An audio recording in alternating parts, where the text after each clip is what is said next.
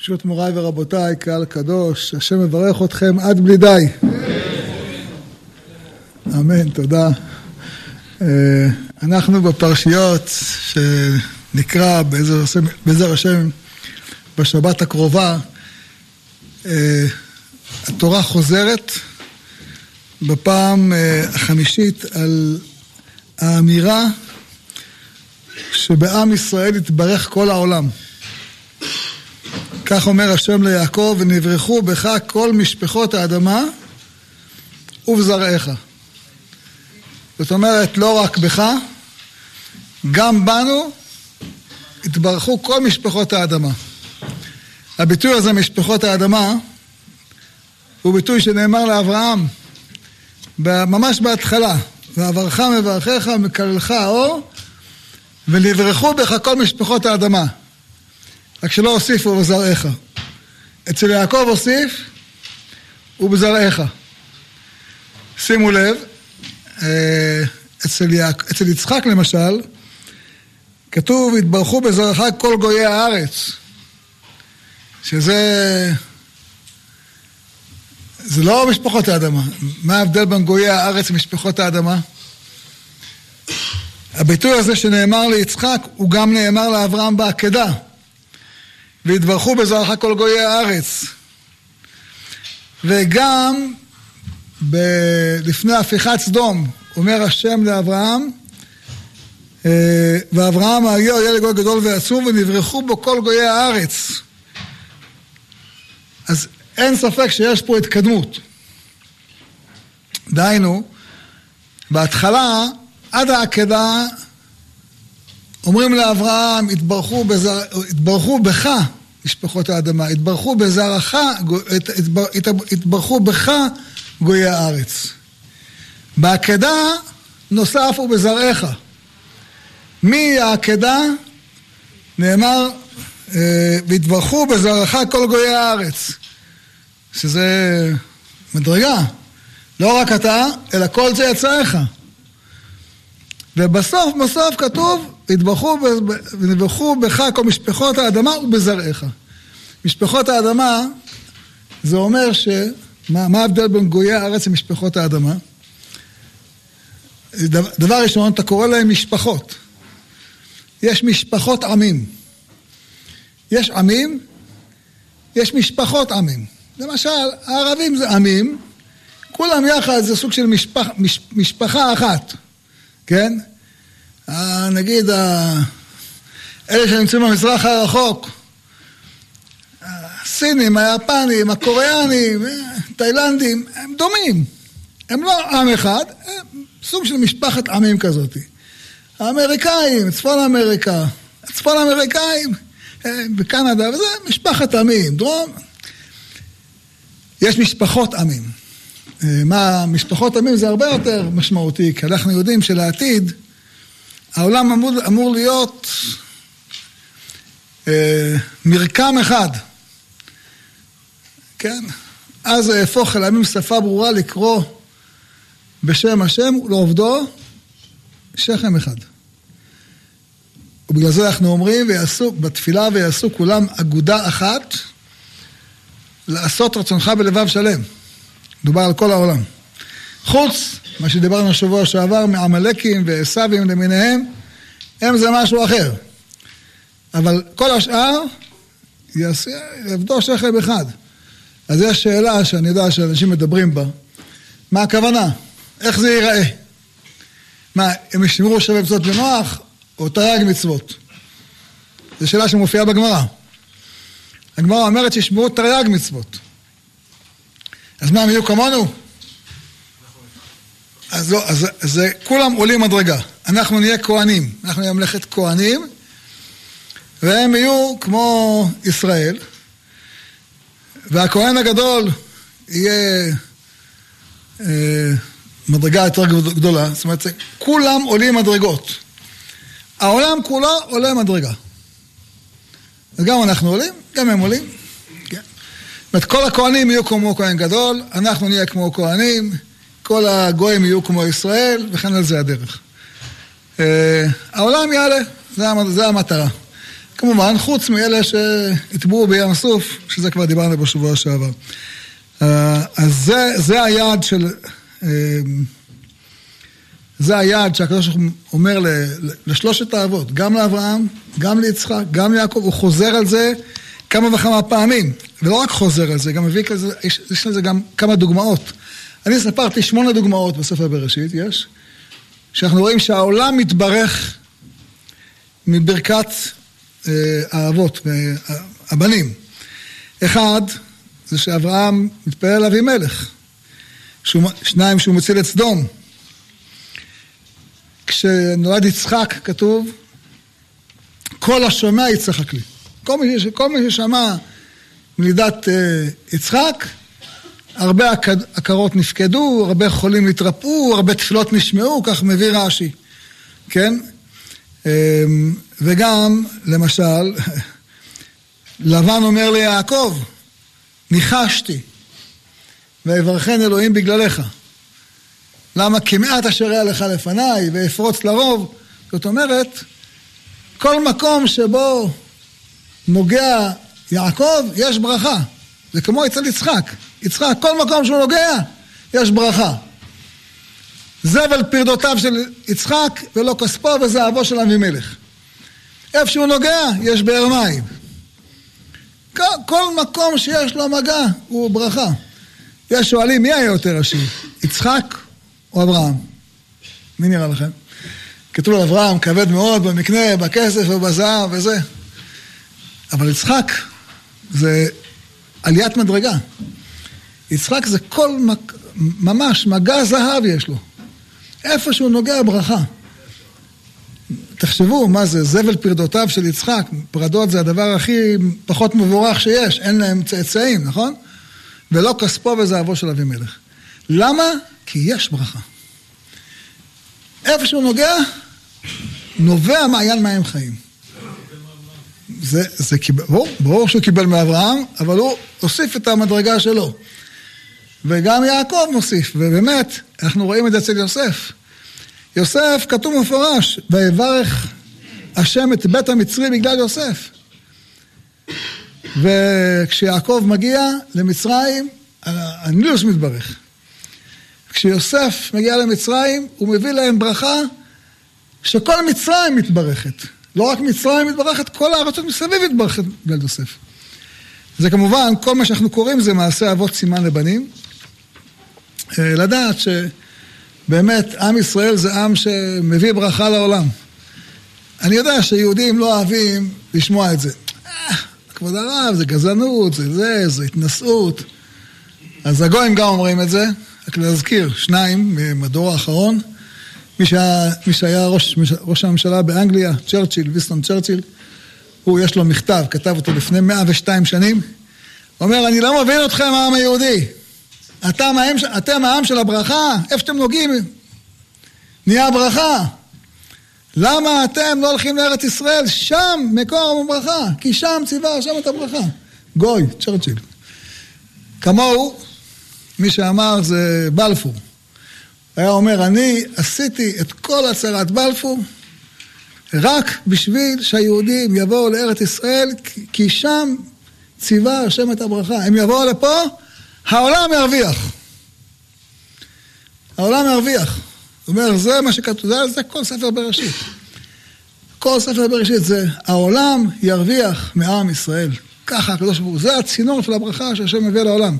אז קהל קדוש, תזכרו, אתם צינור של ברכה. איזה כיף לכם, אה? אשרינו מה טוב חלקנו ומה נעים גורלנו. אתם צינור של ברכה, ככה אלוקים אמר, מה תעשו? יש לכם ברירה. לכן, כמו שהרב תמיד היה אומר, אנחנו, תפקידנו רק לברך. רק לברך. אלוקים עשה אותך צינור ברכה, מה אתה, ת, ת, ת, ת, תקפיד על מישהו? זה לא בא בחשבון. לא מדבר על לקלל חס ושלום. רק ברכה, רק ברכה, רק ברכה. ככה הרב אומר, למדנו מהבבא סאלי, רק בשביל זה באנו לעולם. לברך. יהי רצון שתזכו להביא הרבה ברכה לעולם. כבר הזכרנו בשבוע שעבר, ספר בראשית כמעט ולא מדבר על עבודה זרה.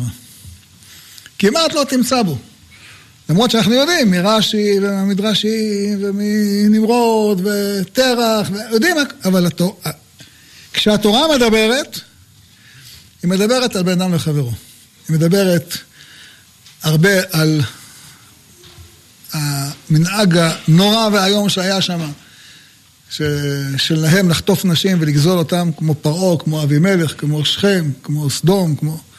שזה מנהג מקולקל שבמקולקלים. אה, והתורה מדברת הרבה על, על גזל, כי מלאה הארץ חמס מפניהם. וכל הפרשה של השבוע עוסקת בזה. עוסקת באריכות בזה. ממש באריכות. ממש תיאור ארוך ומפורט. כמה לבן הוא מרמה את יעקב עשרת מונים. כמה פעמים הוא מרמה ככה ומרמה ככה ומרמה ככה, אופ.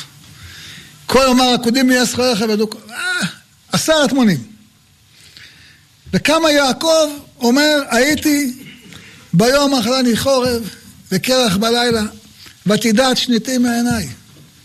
אני לא נתתי בשום אופן. מציאות שתגנב איזה, איזה, יגנב איזה כבש אחד, הלשון, הוא אומר לו, כלום, גנובתי יום וגנובתי לילה. וזו באמת שאלה מעניינת, אנחנו נדבר היום על ההלכות האלה, אה, שזה הלכות שנראות הלכות מפעם, אבל הן הלכות רלוונטיות לימינו. מה הדין אם אדם שומר של משהו של חברו? אה, זה שאלות נפוצות, אתן לכם, יש הרבה דוגמאות. למשל, מישהו, מישהו הלך, נתן לך את הפלאפון שלו, לשמור לו, הוא... ונפל לך הפלאפון, נגנב לך הפלאפון, מה הדין? אה, שאלה נפוצה אחרת, מישהו אוסף כסף צדקה ונגלב לו. מה הדין? כן? אה, חבר שלך ביקש ממך לתקן לו אה, את הפלאפון, לתקן לא יודע מה. אתה לתקן ונשבר, מה הדין? ביקשו ממך להעביר חפץ, אתה נוסע לצפת, קח את השקית הזאת ל... ונאבדה. מה הדין? ואם נגיד בשקית היה משהו יקר ונאבד, מה הדין? מצוי, נכון? אומר יעקב, אני, אני פועל, הייתי פועל, נכון? יש הסכם שכר. הוא עובד אה, שבע שנים וזוכה ברחל. אה, אז זה נקרא שומר שכר. שומר שכר, מה דינו? מתי חייב, מתי לא חייב, מתי שומר חינם חייב. אנחנו כולנו מכירים את ההלכות של ארבעת השומרים, אבל התורה מדגישה לנו את הסיפור הזה כדי להבין את היסוד של עם ישראל. אתה רוצה להבין מה זה עם ישראל? נגיע, נגיע, נגיע בספר שמות, נדבר על עבודה זרה, נדבר, הנביאים מדברים על עבודה זרה הרבה, אבל לפני כן, דרך ארץ קדמה לתורה. דרך ארץ קדמה לתורה, תיזהר, ממון חברך, חביב אליך כשלך. אדם צריך להשתדל, להיזהר, עד, אנחנו כולנו מכירים את הרב עליו השלום, כמה היה זהיר, וזה גם אנחנו לעצמנו. אז נלמד כמה הלכות. אמרנו, יש אה, דוגמה ראשונה, שומר חינם. שומר חינם זה אדם ששומר לחברו משהו בחינם. כן? כמו שאמרנו דוגמה, ביקש ממך להעביר לו חפץ ממקום למקום, אתה נוסע, תעביר, תעביר לי. זה נקרא שומר חינם. מה הדין שומר חינם? שומר חינם, כתוב שהוא פטור מגניבה ואבדה, ואינו חייב לשלם כי אם בפשיעה. כן? אם אדם פשע, אז הוא חייב לשלם. הייתה שאלה מאוד מעניינת, אה, מורה אספה כסף מהתלמידים, הייתה צריכה לארגן אה, טיול, שמה את הכסף בתיק ונסעה באוטובוס. באוטובוס, התיק שלה היה פתוח, הריץ' שלך שהיה פתוח, כן? והיה שם גם כסף שלה. וכייס ראה תיק פתוח, דחף את היד שלו לתוך התיק שלה, שלף משם את השקית עם הכסף של הזה, של הטיול, ונעלם. והיא פותחת את התיק, אה, הלך הכסף. האם היא חייבת לשלם או לא חייבת לשלם? האם זה נקרא פשיעה או זה נקרא גניבה ואבדה? כי ההלכה אומרת שכשאדם אה, שומר, הוא צריך לשמור לפי העניין. מה פירוש? צריך שמירה מעולה. צריך שמירה מעולה. לשמור את זה, הגמרא אומרת כסף, בזמן הגמרא בכל אופן, היו שומרים אותו באדמה. אתה צריך לחפור בו, לשים את זה, לכסות אותו בעובי מספיק, ושם לשים את הכסף. בימינו זה לא באדמה. בימינו שומרים את הכסף, נגיד, בכספת. או שומרים אותו, לא לכל אחד יש כספת בבית, הוא לא חייב כספת, אבל שים אותו במקום שנשמר, כן? אה, ויש שאלה, האם זה נקרא שמירה או לא נקרא שמירה? במקרה של ה... במקרה של המורה הזאתי, הייתי מחלוקת בין הפוסקים, האם זה נקרא שמירה מעולה או לא. כי לפי הגדרות השמירה שכתוב בגמרא ובשולחן ערוך, בחופן משפט, הלכות פיקדון, רש צדיק א', צריך לשמור שמירה מעולה ממש. כל מה שאינו שמירה מעולה נקרא פשיעה. ופה הייתה צריכה לסגור את הריצ'רץ, לא סגרת. את צריכה לשלם, כן? אה, וזה דבר שצריך לשים אליו לב. יש גם כלל שאומר, תחילתו בפשיעה וסופו באונס חייב. כן? בגמרא זה מחלוקת, ולמעשה ככה הלכה. אה, מה הדוגמה?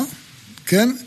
מעשה באחד שהפקיד מורת אצל חברו, והניחם במחיצה של קנים, והיו תמונות בעובי המחיצה, ונגנבו משם. כן?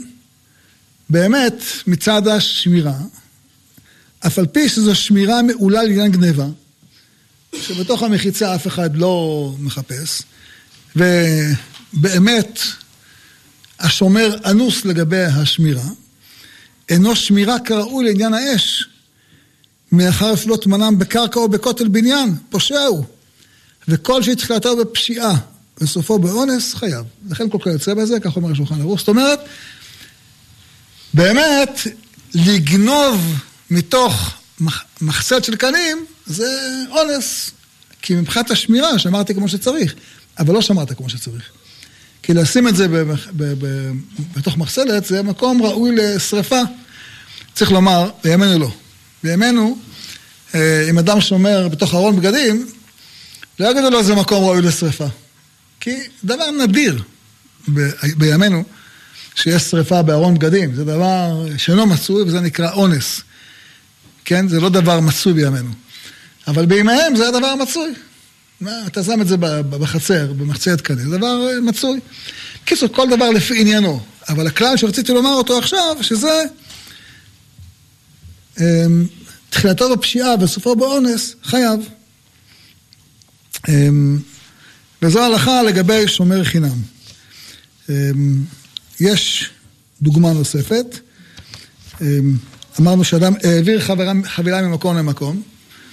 יש אה, סיפור, וזה יכול להיות כל אחד. אדם העביר חבילה ממקום למקום, אה, וכשהוא העביר אותה, הוא השאיר את הבגז של המכונית פתוח, והעביר חבלי, חפצים מהבגז של האוטו לבית.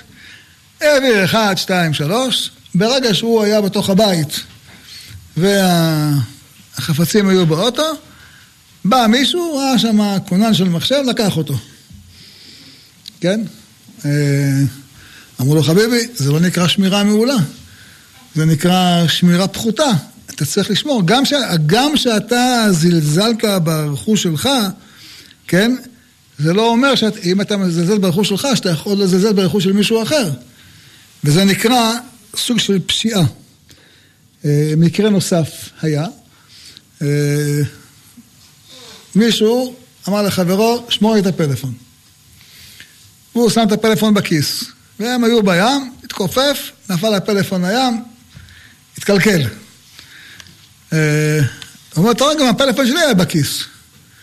זה שאתה זלזלת ברכוש שלך, זה לא הופך את ה... מה שעשית לדבר בסדר.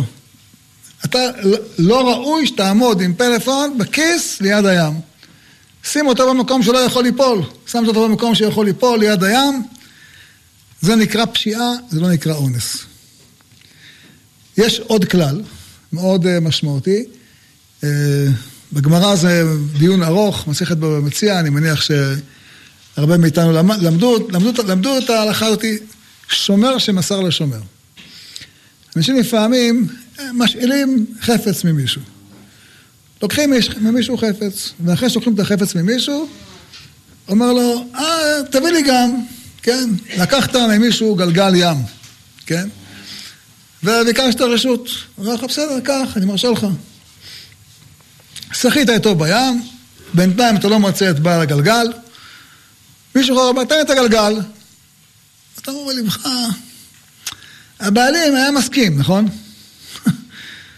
הוא חבר שלו כמו שהוא חבר שלי, ייתן לו כמו שייתן לי.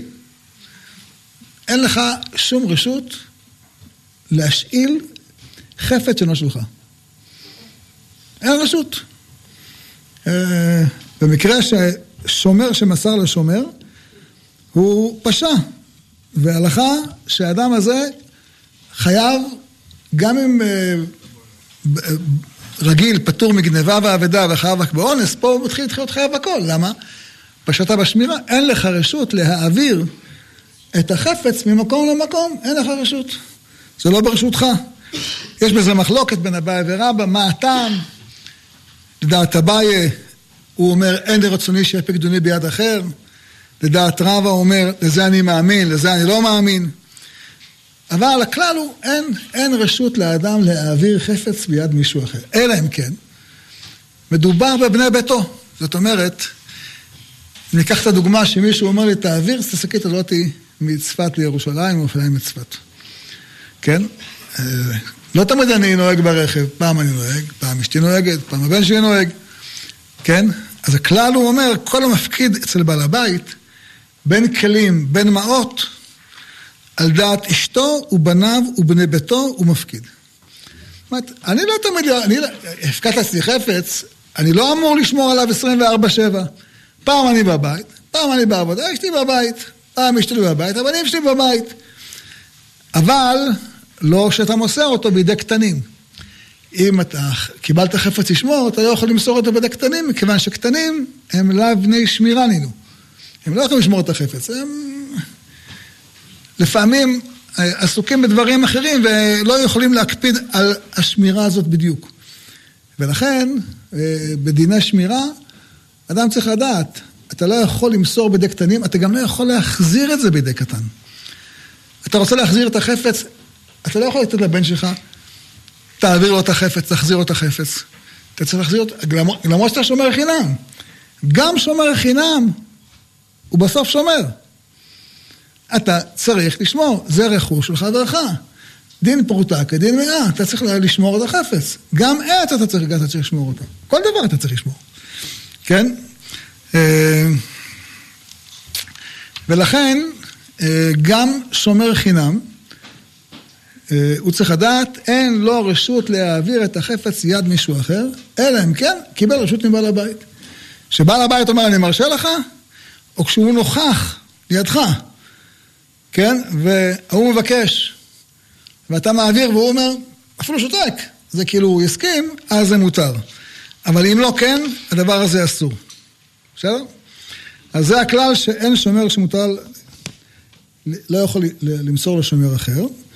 אה, זה דבר נוסף. דבר, דבר אה, הלכה נוספת, אה, אם אדם, הפקידו אצלו חפץ, אז יש חפץ לשמירה ויש חפץ לשימוש. אם מישהו שם אצלי חפץ, אז אם אני משתמש בו, זה נקרא שואל, זה דינים אחרים לגמרי, כן? או סוחר, שזה, אני משתמש בחפץ. שומר לא אמור להשתמש בכסף. שומר שומר את הכסף על דעת לא להשתמש בו. חוץ ממקרה אחד. חוץ ממקרה שמדובר במעות, כן? בא מישהו ואומר, אני מפקיד אצלך סכום, סכום כסף. הרי אין ערך דווקא לכסף הזה או לכסף ההוא. אין ערך לכסף הזה או לכסף ההוא. אז מכיוון שמדובר פה בסכום, אני יכול לשים אותו בבנק. אני מפקיד אותו, כל אחד יודע שכשאתה מפקיד כסף בבנק, שמת 100 שקל או 100 אלף שקל, הכסף שלך לא מונח שם בחבילות כתוב עליו מוישה כהן. דקה אחרי שאתה שם אותו, כן? הפקיד נותן אותו למישהו אחר. זה נקרא הפקדה? זה לא נקרא הפקדה. לא, בכסף זה כן. בכסף, הנחת העבודה שכאשר אתה מפקיד כסף אצל מישהו, הכסף הזה הוא בשימוש. הוא בשימוש כי זאת השמירה של הכסף. זו השמירה. אמ,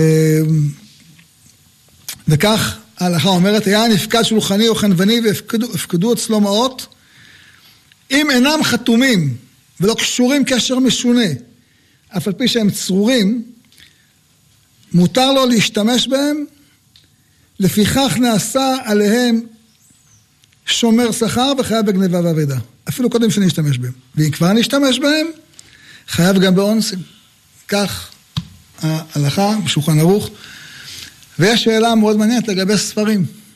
אדם הפקיד אצל חברו ספרים. לפעמים אדם משאיל ספרים. ספרים בדרך כלל, אנשים משאילים אחד מהשני. אה, יש לך את הספר הזה, אתה מוכן להשאיל לי אותו? שואל זה דין אחר, נדבר עליו בהמשך. אנחנו נדבר כעת על שומר. שומר זה שאתה משרת אותו, כן? חברך ביקש ממך לשמור לו את הספרים. הוא אה, נסע לחוץ לארץ, מפחד שלא יודע מה, שמור את הספרים. האם מותר להשתמש בהם? אז כתוב שהמפקיד ספר תורה אצל חברו, גוללו פעם אחת ידועת חודש כדי שהספר לא, לא יתקלקל. אבל אה, אומר השולחן ערוך, אם תלמיד חכם, שאין לו ספר כיוצא בזה, מותר לקרוא ולהעתיק ממנו, כי ודאי הדעתא דאחי הפקידו אצלו. כן? ככה אומר השולחן ערוך, דהיינו, יש מקרים שאתה אומר, ספר הרי זה לא מתקלקל שמשתמשים בו. אם תלמיד חכם, אז הוא מדי פעם פותח, מסתכל. זאת אומרת, אנחנו מעריכים את דעתו של המפקיד, שכאשר הוא נותן ספר לחברו להפקדה, הוא יוצא מתוך ההנחה שאם הוא תלמיד חכם, שהוא יסתכל בו ויעיין בו. כן? ולכן מותר להשתמש.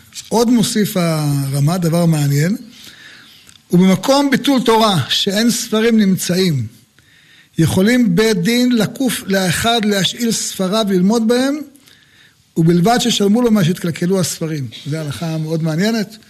מה, מאיזה כוח אתה יכול לכפות בן אדם להשאיל את הספרים? אז אנחנו, ברוך השם, חיים במציאות שספרים זה דבר מצוי וזול, וכל אחד שרוצה, יש לו את הספרים בבית. אבל צריך לזכור שזה לא דבר כל כך מצוי. הרב עליו השלום סיפר שכשהוא היה בחור, אה, לא היה לו כסף לקנות טור. טור זה הפירוש על ארבע טורים, בית יוסף ובאך, שזה הקדמה לשולחן ערוך. לפני שאדם לומד שולחן ערוך, פוסקים, לומדים את הטור. את הטור ואת בית יוסף, את הבאך, שהם המפרשים של הטור. לא היה לו כסף. היה לו כסף לקנות כרך אחד. הוא סיפר שהוא בא לחנות, קנה כרך אחד, גמר ללמוד אותו, בא לחנות, החליף אותו בכרך אחר. עד שהוא ככה גמר את כל הארבע טורים. ארבע תורים זה הרבה יותר מארבע ספרים, כן? קוראים לזה ארבע תורים, אור החיים, חושן משפט, אבן עזר ויורדיה. עד שהוא גמר את הכל, אז... ואז אה, המדפיס ראה ככה שהוא מחליף ספרים, נתן לו את זה במחיר הקרן. פעם ספרים היה דבר מאוד יקר, מאוד יקר. הרי כל הדפוס הומצא בתקופת רבי יוסף קארו והרמה. אה, וזה הדברים מאוד יקרים, היו מדפיסים אה, מהמהות, לא כמו היום זה בשנייה אתה מדפיס. יש לך מחשב בבית, יש לך מדפסת בבית, אתה יכול לדפס בשנייה אחת. אבל בזמנם זה היה דבר מאוד יקר. אז אם יש לך בעיר ספר אחד או כמה ספרים, מה זה... בית דין כופים את בעל הספרים להשאיל אותם לציבור. כמו הפקר בדין הפקר כזה. הוא תשמע חביבי, אי אפשר, זה פיקוח נפש. כמו, איך אומר רבי עקיבא, זה כמו דגים בלי מים. אין מצב, אתה לא יכול, אתה תשמור את הספרים אצלך ואנשים לא ילמדו, כי יש את ה... אה, זו הלכה מאוד מעניינת, אה, נדירה, אבל חשובה מאוד, אנחנו מזכירים אותה כדי להבין משהו בדיני פיקדון. יש הלכה מעניינת, מה הדין אם אדם אה, הפקיד אצל חברו חמץ, כן? והגיע פסח. אמרנו שאסור לשומר לנגוע בסחורה שהפקידו אצלו. נו, אם תשאיר את החמץ אצלך בפסח, הרי זה חמץ שעבר עליו בפסח. חמץ שעבר עליו בפסח, אסור בהנאה. אז נכון שאתה לא עובר עליו, אבל... כי זה לא שלך. צריך לשים אותו לא בבית שלך. אבל אתה גורם נזק למישהו אחר. אז זה נקרא השבת אבדה. זה אומנם לא אבדה, השבת אבדה במושג הרגיל, כן? שום דבר לא נאבד לאף אחד. אנחנו יודעים איפה הכל נמצא. אבל אם אתה לא מוכר את החמץ הזה, אתה גורם נזק לבעלים. כל פעם שעלול להיגרם נזק לבעלים, אתה בתור שומר צריך לדאוג שה... שהסחורה לא תתקלקל. נגיד, אה, אדם יש לו, הפקיד אצלך חלב, הוא מחמיץ. תמכור אותו, הפקיד אצלך יין ואתה רואה שהוא הולך להחמיץ, תמכור אותו. הפקידו אצלך תבואה ואתה רואה שהעכברים אוכלים אותה. לפני שיאכלו אותה, תמכור. לכן על זה הדרך, אתה רואה שמה שהפקידו אצלך הולך להתקלקל. אז, אז כמו החמץ הזה. המפקיד חמץ אצל חברו והגיע הפסח, הרי זה לא ייגע בו עד שעה חמישית ביום י"ד, כדי שאז הוא יכול למכור אותו, כדי להציל אותו. אתה, אין לך רשות לנגוע בו, אבל כשאתה רואה שזה כבר הולך להתקלקל, אל תחכה שכבר יעבור הזמן ולא יהיה ראוי, כן? אתה רואה שהפירות נחסרים כי אוכלים אותם כל מיני בעלי חיים, אל תחכה שיגמר הכל ואז תגיד, אה, הלך. חלק מהשמירה שלך זה להתאמץ שהפירות האלה לא יחסרו, שהפירות האלה לא יעשו. השמירה שלך היא גם שמירה, לא רק שמירה פסיבית, אלא שמירה אקטיבית. תלך, תמכור, אה, ואם מדובר בספרים שאתה מפחד שיתאפשו. פעם היה ידוע שספרים, אם אתה לא מטפל בהם, יש אש ספרים. הספרים אוכל אותם. אז אם אתה פותח אותם וסוגר אותם ולומד אותם, אז האש לא אוכל אותם. אבל אם לא זה, אז האש יכול לגמור את הספר. וכמו שאמרנו, ספרים היה פעם דבר מאוד יקר. אתה כשומר, גם שומר חינם, כשומר חינם, תפקידך לדאוג שהספרים האלה לא יאכלו על ידי האש. תפתח אותם, תאוורר אותם.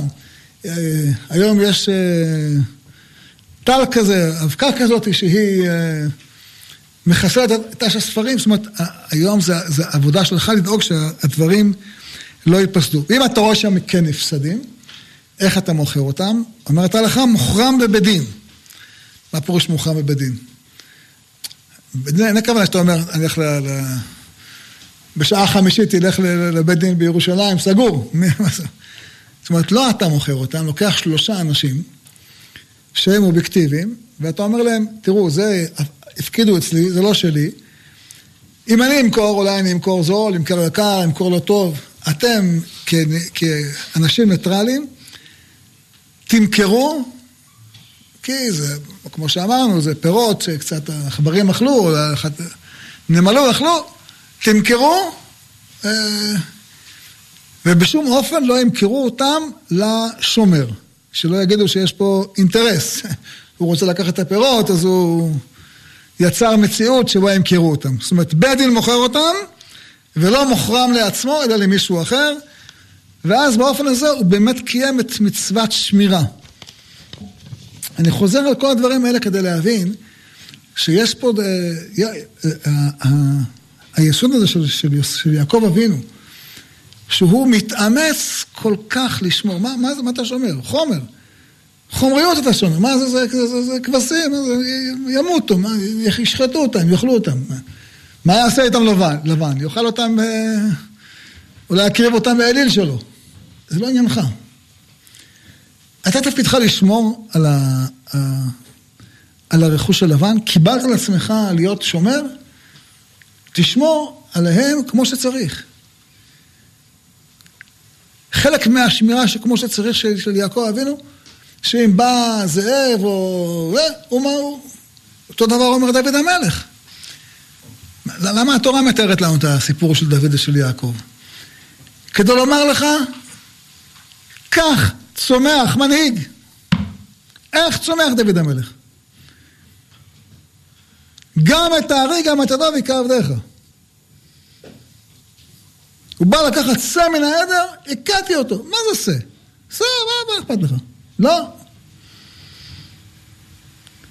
כך התורה מתארת את יעקב, איך צמח בחיר שבאבות, כך הוא צמח.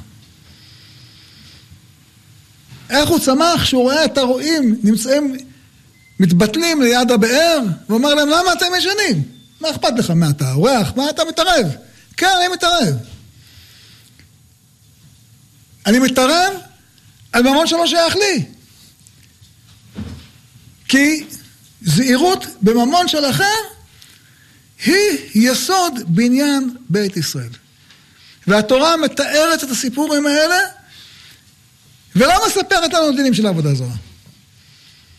כדי לומר לך, זה הבסיס. זה הבסיס. תהיה זהיר באמון חברך. אל תיגע אפילו כ... כמלוא נימה, כ... כשווה פרוטה, כלום. תתאמץ.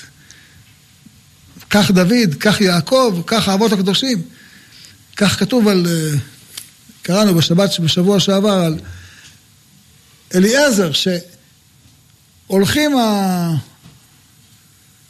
הגמלים שלו זמומים, בגמלי אדוניו, שלא ייקחו, לא ש, שלא יאכלו עשב של מישהו אחר, שלא יאכלו ירקות של מישהו אחר. אה, כמה הדבר הזה שונה, לפעמים אתה רואה עדרים, אני זוכר פה בסביבה, עדרים של ערבים שהיו עולים על שדות, פעם הרב עליו השלום סיפר, מעשה שהיה, הוא אומר, היה, שאלו אותו.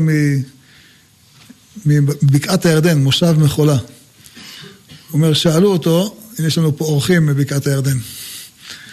אז אה, שאלו אותו שיש להם שם שדות, והערבים באים ב... בשבת, עולים עם הגמלים שלהם על השדות, ואוכלים להם, ולא מדובר בנפשות, מדובר בשדות, מדובר בפירות וירקות. מה עושים? שבת, מה נעשה? אמר להם הרב, שבת, עולים על אה, חצילים, קישואים, פלפלים, אבטיחים. כתוב מפורש בהלכה, שיוצאים אפילו על תבן וקש. אם אתה תוותר לו על תבן וקש, מחר הוא יסכן נפשות. אה, ואמר להם, אתם בשבת תצאו לשם, ואמרו לו, אם ככה, מה מותר? מה מותר לכם שם? כל מה שאתם יכולים להבריח אותם, תעשו. אז הוא סיפר הרב שהם אמרו, טוב, הביאו משאית איזה ערבי אחד, אחר, כן? באו לשם, היה שם גמלים, העלו את הגמלים על המשאית, אמרו לו, שם איזה גמלים, תעשה איתם מה שאתה רוצה. אומר, יותר לא באו. הם מאוהבים בגמלים שלהם. אבל ההלכה אומרת, אתה צריך לדעת שאם אתה מוותר על תבן וקש, בסוף זה יגיע לחיים. לפעמים אנשים לא מבינים את זה. אבל ככה, ככה אומרת הגמרא, ואני אומר את הדברים, חשוב מאוד להזכיר אותם, מכיוון שהיה פעם איזה רמטכ"ל שאמר שאלה שמפריחים בלונים ושורפים את השדות, זה לא פיקוח נפש, לא צריך לראות בהם, לא צריך uh, להילחם בהם, לא. אז אה, הוא את הגמרא לא למד כנראה. וחבל שרמטכ"לים לא לומדים גמרא. הם צריכים לדעת, זה יסודות ב, ב, ב, בהתמודדות עם, עם, עם, עם אויבים. אתה לא יכול לוותר לאויב שלך על ממון. אתה מוותר על ממון, זה מגיע לנפשות. זה ממש ככה, מוותרים אה, לאנשים על פרוטקשן. אה, זה רק, זה רק ממון. אה, זה הגיע לסכנת נפשות. אה, היה פעם הוראה שערבים שגונבים נשק בצאלים, לא לירות בהם. מי שנתן את ההוראה הזאת, שוב, לא למד גמרא, חבל שהם לא לומדים גמרא. מאוד חבל. אתה, אתה מאפשר להם לגנוב ממון, בסוף זה מגיע לנפשות, ואנחנו רואים גם שזה מגיע לנפשות. רמת החוצפה שלהם עלתה, והם יורים, אה, והמשטרה לא עושה עם זה כלום. אם מגיע לשופט, השופט משחרר. התבלבלו לגמרי. אני מקווה שהקדוש ברוך הוא יחזיר להם חוכמה, בינה ודעת. נחזור לענייננו להלכות אה, פקדונות. אה, מה הדין אם אדם, הפקידו אצלו כסף, כן? והוא נוסע בדרך יחד עם האדם בעל הממון, בעל הממון הפקיד אצל חברו, נגיד מאה אלף דולר. סכום, סכום מכובד. ושניהם נוסעים באונייה. והנה הם נוסעים באונייה, ומגיע אה, שודדי ים, מתקרבים לאונייה של האזרחים. אומר בעל הממון לשני, שמע, הכסף שלך אצלי, קח אותו. קח, אני מחזיר לך אותו. או נגיד, יש אה, שני בעלי חוב, כן? ושודדים מתקרבים, אומר לו, קח, אני מחזיר לך את הכסף. מה אתה מחזיר את הכסף? זה לא ש... אתה מחזיר זה עכשיו, ויקחו אותו השודדים. מתי אדם יכול להחזיר, אה, להחזיר פיקדון? אז ההלכה אומרת, כשאדם מפקיד לחברו ביישוב, לא יכול להחזיר לו במדבר, כן? אמ, אינו מקבלו ממנו. אה, ואם כשהפקידו אצלו אמר לו, אני רוצה לצאת למדבר, ואמר לו השני, גם אני הולך איתך, אז יכול להגיד לו, על מנת כן אה, אה, הפקדת אצלי. אבל אם ההפקדה הייתה ביישוב, לא יכול להגיד לו, אני מחזיר לך את זה במדבר, במקום שזה כבר... הכסף הזה הוא נמצא בחזקת סכנה, ויש שם שודדי דרכים. אפילו אין שודדי ים. נמצא במקום שעלול לאבד, מקום שעלול להתקלקל, מקום שעלול להיגנב. אז לא יכולים להחזיר את זה באופן שכזה. גם ההלכה אומרת, אה, כשאדם מחזיר פיקדון, אז אמרנו מקודם, אדם לא יכול להחזיר את הפיקדון על ידי הבן שלו. כי תשמע, יש לך 100 אלף דולר אצלי, שלחתי את הבן שלי עם 100 אלף דולר, הבן הגיע עם חצי מהכסף, נפל לו חצי בדרך. הוא לא יכול להגיד המפקיד, השומר, החזרתי לך. זה לא נקרא להחזיר. להחזיר שאתה מחזיר לו ביד. גם כשאתה שומר חינם. תחזיר לו ביד. תחזיר לו ביד. או שהבעל הכסף אומר לשומר, תשמע, שלח לי את זה בדואר. אוקיי, שלחתי בדואר, נאבד בדרך, זה בעיה שלך, אתה אמרת לי לשלוח לי בדואר. אבל כל עוד הדבר הזה לא נעשה בצורה מסוכמת, כל עוד הוא לא מחזיר לו ממש ביד, לא נקרא שיחזיר לו. עד שמחזיר לו בדיוק.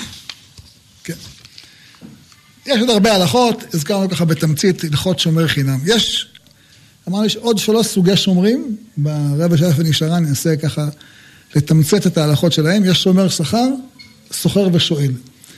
ככלל, כמו שאמרנו, שומר שכר זה אותו דבר, רק כשהוא מקבל שכר, כן? אה, ולכן הדין שלו שונה, שהוא חייב בגניבה ואבדה. אה, וכותב השולחן ערוך, אפילו נתן את הכספים תחת לקרקע בעומק מאה אמה, שאי אפשר לגונבם אלא על ידי מחילות. אה, חייב, ואפילו הקיפו חומה של ברזל. למה?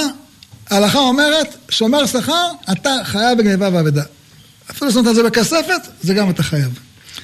יש לזה מחלוקת, הגר"א חולק, אומר, לא, אם שם את זה בכספת, זה כבר נקרא אונס. באונס, שומר שכר, פטור. מה עושים כשיש מחלוקת? שאלה מעניינת. בדיני ממונות, הכלל הוא שיש מחלוקת, אז אם נגד מרן, אין קימי נגד מרן. אדם לא יכול להגיד, אני פוסק כמו הגר"א נגד מרן. אה, יש אומרים לא. אם יש, המוציא מחברו עליו הראיה, יבוא השני יגיד, תשמע, אני פוסק כמו הגול מווינה, שזה, במקרה שזה לכספת אני פטור. אז זה, אז זה שתי דעות שונות, מה עושים כאשר יש מחלוקת הפוסקים. אה, אבל כלל, כמו שאמרנו באופן כללי, אה, שומר שכר, עכשיו, שומר שכר, אנחנו אומרים שזה דבר נדיר. איפה יש לנו שומר שכר? יש לנו הרבה שומר שכר. מה פירוש הרבה שומר שכר? יש שורה שלמה של הלכות שנקראות שומר שכר. למשל, אה, פועל הוא כמו שומר שכר. פועל שלך, אה, פועל העביר אה, חבית ממקום למקום ונשברה. הוא כמו שומר שכר. מהדין הוא חייב. יש תקת חכמים שאומרת שכדי שלא לא, לא, לא תאפשר לפועלים לעבוד, יש בלאי של פועלים, כן? הפועל עובד, אז הוא נניח מרצף, נשברת לו, נשבר לו מרצפת אחד פה, מרצפת אחד שם, אז על זה אתה לא מחייב אותו. אבל אם אתה, הוא שובר חצי מהמרצפות, אתה מחייב אותו כי הוא, הוא שומר שכר. אומנים, אתה מסרת אה, חליפה לגיהוץ, חליפה למכבסה. אומנים הם שומרי שכר, כן? הם חייבים בגניבה ואבדה, הם פטורים באונס, הם... שומר אבדה, זה מחלוקת הפוסקים, בגמרא כבר. האם שומר אבדה זה שומר שכר בגלל המצווה, או שהוא שומר חינם, מחלוקת רבא ורב יוסף. אה, שמור לי ואשמור לך, זה שומר שכר. זאת אומרת, יש, אה, אבל הדבר הכי מצוי זה אה, פועל, הוא נחשב שומר שכר, ואומן הוא נחשב שומר שכר, אתה, אתה מסרת את האוטו שלך לתיקון, והפועל של בעל הבית גנב אותו, או קלקל אותו, או גנב לך את המצבר. אה, אומר בעל הבית, אני לא יודע מי גנב. אתה לא יודע, זה לא מעניין אותי. כי אני יכול להישבע שאני לא גנבתי, זה בכלל לא משנה. אני שמתי אצלך את האוטו, האוטו היה במוסך, נגנב המצבר, נגנב כסף מהזה, אני, זה באחריות שלך. האחריות שלך שאומן הוא כמו שומר שכר. חניון ודאי כמו שומר שכר, אלא אם כן כתוב במפורש, אנחנו לא אחראים על גניבה ואבדה. נהג בשכר, נהג בשכר הוא כמו פועל, פועל הוא כמו שומר שכר. נהג הוא כמו שומר שכר, ואם נגנב או נאבד זה אחריות שלו. אם הוא עשה נזק זה כבר אה, אחר של דברים. נזקים זה כבר אה, עוד יותר חייב. נזקים זה, מזיק זה דבר שהרבה יותר אה, מורכב. אבל אם נגיד ניזק לו, הכנע את האוטו במקום טוב, לא במקום גרוע, ומישהו בא ושרט את האוטו, הוא יגיד, מה, אני לא אשם. אז באונסים הוא פטור. בגניבה ואבדה הוא חייב. באונסים הוא פטור. אה, וזה הדבר שצריך לשים אליו לב, כי, כי כל הדברים שאמרנו הם הגדרה. יש, יש הגדרה מעניינת שפחות רלוונטית לימינו, אבל כדאי לשמוע אותה. כותב אותה השולחן ערוך. מה ההגדרה של אונס אצל שומר שכר או אצל שומר חינם? אז אומרת, כתוב, רואה שבאו זאבים וטרפו ממנו. אם היה זאב אחד, אינו אונס. יש זאב אחד, קח אה, מקל, שבוא, תילחם איתו עד שיברח, כן? שני זאבים זה אונס. שני כלבים אינו אונס. שלוש כלבים, אונס. זו הגדרה הלכתית, כן? אתה אומר, רגע, אני לא מכיר את זה, איפה מישהו פעם ראה זאב חוץ מגן חיות? לא ראיתם. אבל זה ברוך השם, אנחנו חיים במציאות שזה אחרת. אנחנו בתפילת הדרך אומרים, תצילנו מליסטים ומחיות רעות. חיות רעות. מישהו פעם ראה אריה בדרך בין, בין תל אביב לירושלים. אה? נהגים פראים. אבל זה, זה כל מיני פורעניות, זה משהו אחר.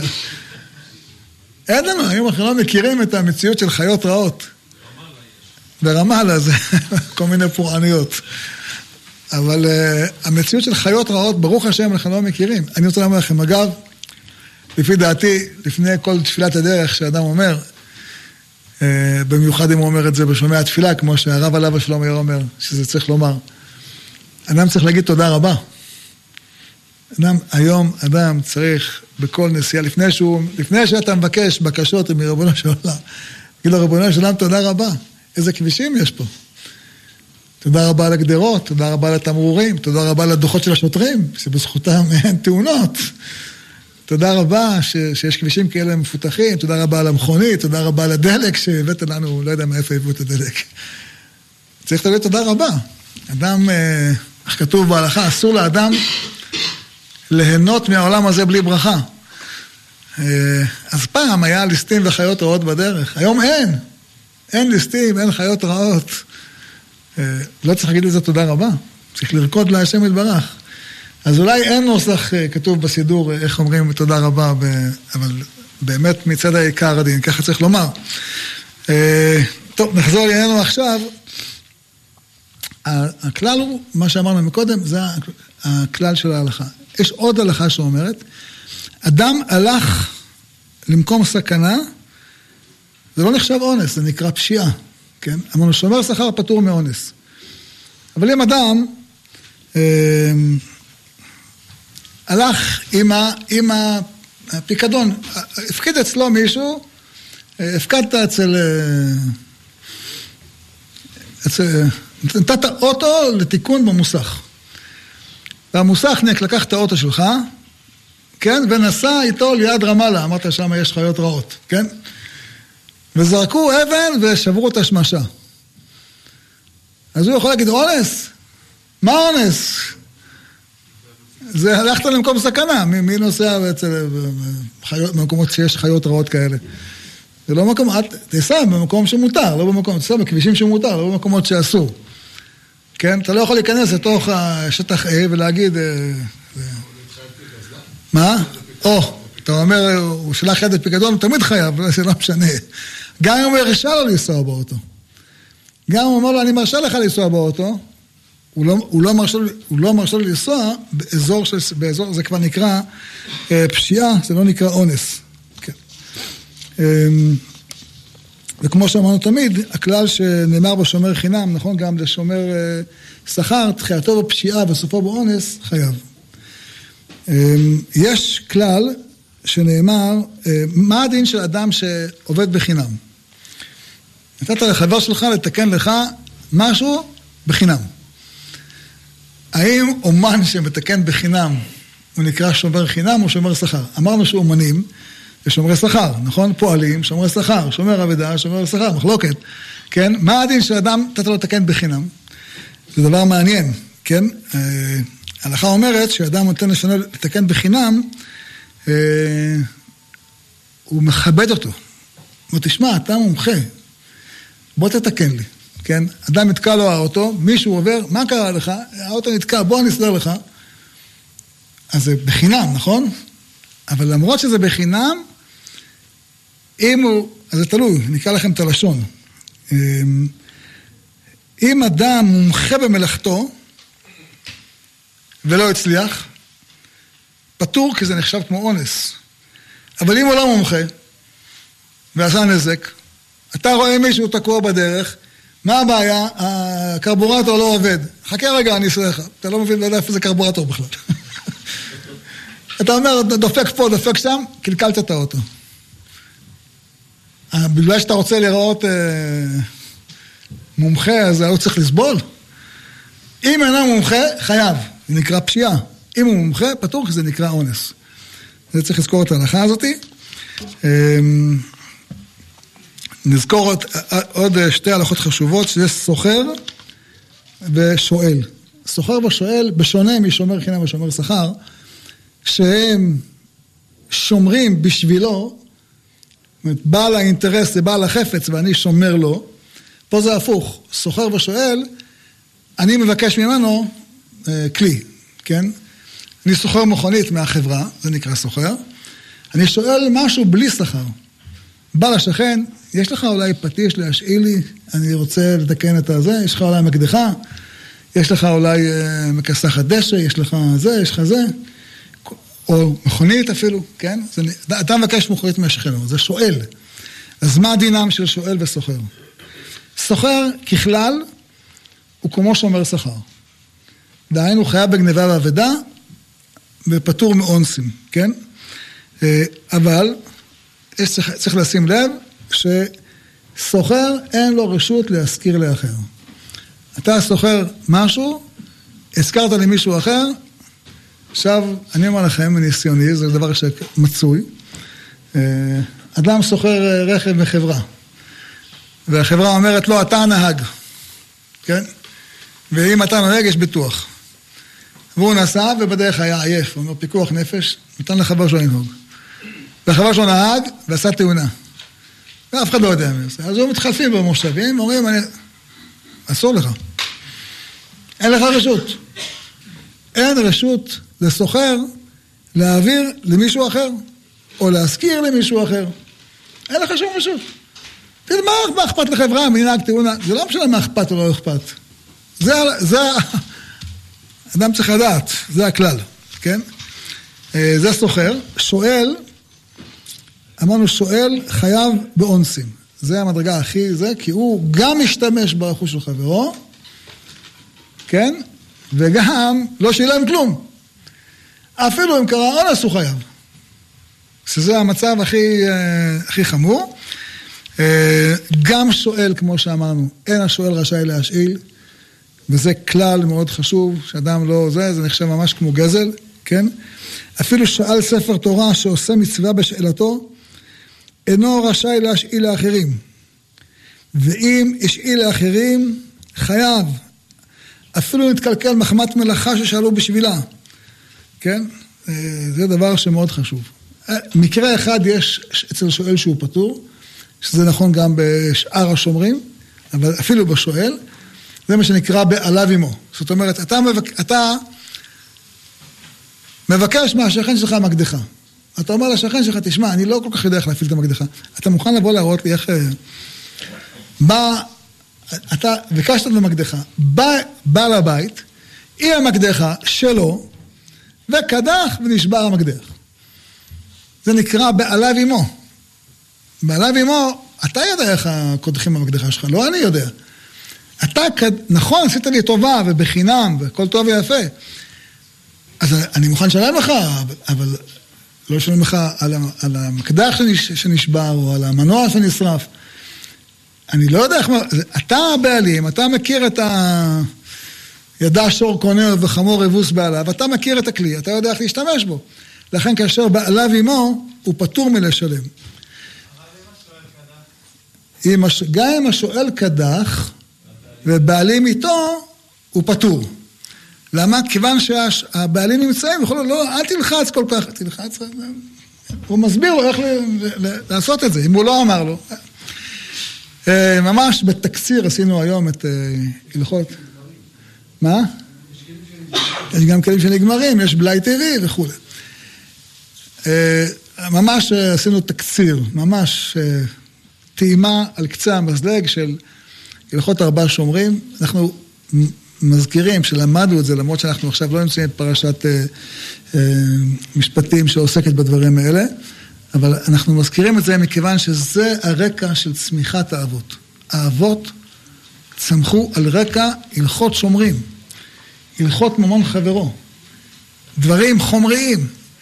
איך יש איזה ביטוי שמופיע בספרי חסידות, החומריות של החבר שלך זה הרוחניות שלך.